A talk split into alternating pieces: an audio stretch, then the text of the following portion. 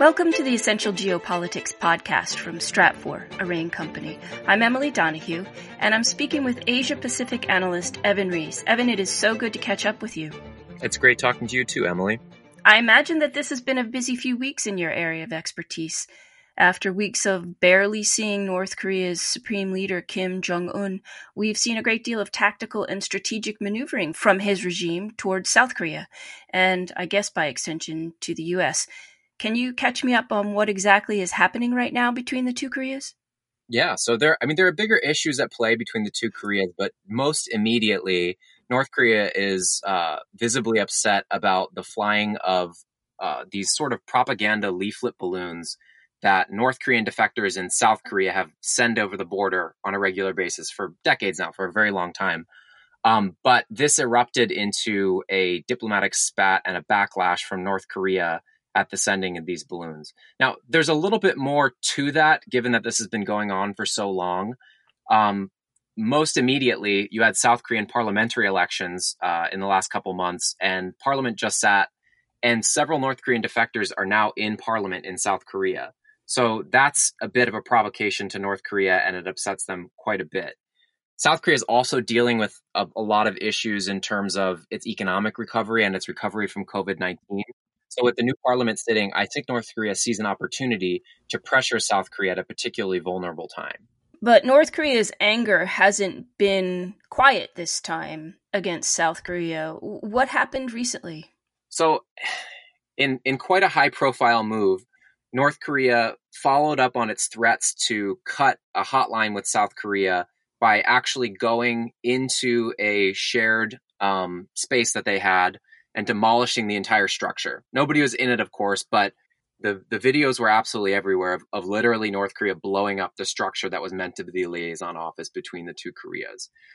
And following that, we've seen threats that North Korean troops are going to re-enter areas of the DMZ that they left in 2018 and re-enter certain sites within North Korea that were supposed to be zones of cooperation between the two sides.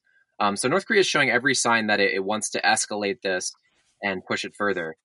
On top of that, there's the risk that if you do have defectors within South Korea flying propaganda balloons into North Korea, that you could see anti-aircraft fire by North Korean soldiers against these balloons, something that we saw in 2014. And that might actually provoke a response from South Korea, which could escalate this further.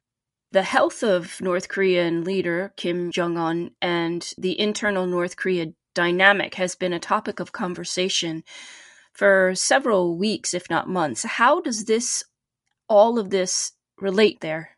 What seems to be the case is he's having some sort of health issue, or there's some sort of long-term fears about his health. And that's been seeing the regime try to emphasize his sister more as a sort of either a supporting figure within the regime or somebody who could actually over the long term take over for him in the event that he does die. She's taken a huge role in this confrontation with South Korea. She's been the one blasting these confrontational messages to the South.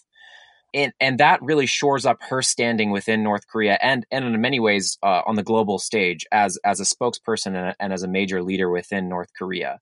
I mean, I will mention that the last time that we saw an eruption of tensions over these defector balloons coming from South Korea was in 2014, at a time when Kim Jong-un also had disappeared for an extended period of time. So there appears to be some sort of linkage between internal instability in North Korea and confrontation of South Korea. And of course, I assume there are connections to the broader U.S.-North Korea dynamic here.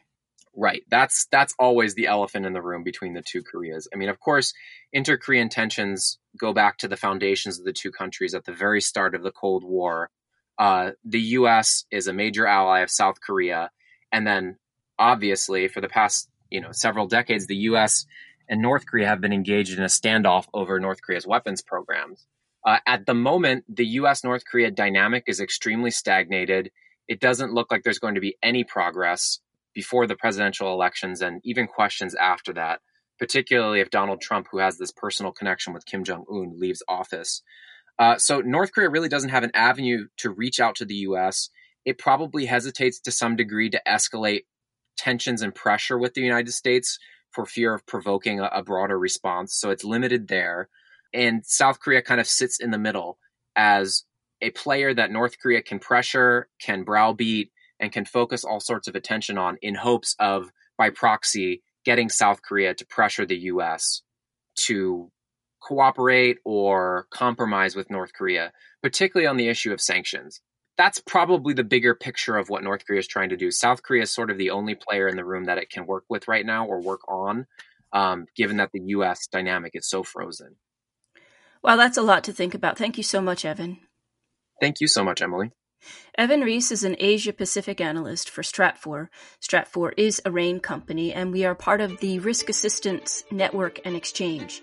You can learn more about our premier geopolitical publication, Stratfor Worldview, and subscribe at a big discount for podcast listeners at stratfor.com/podcast offer.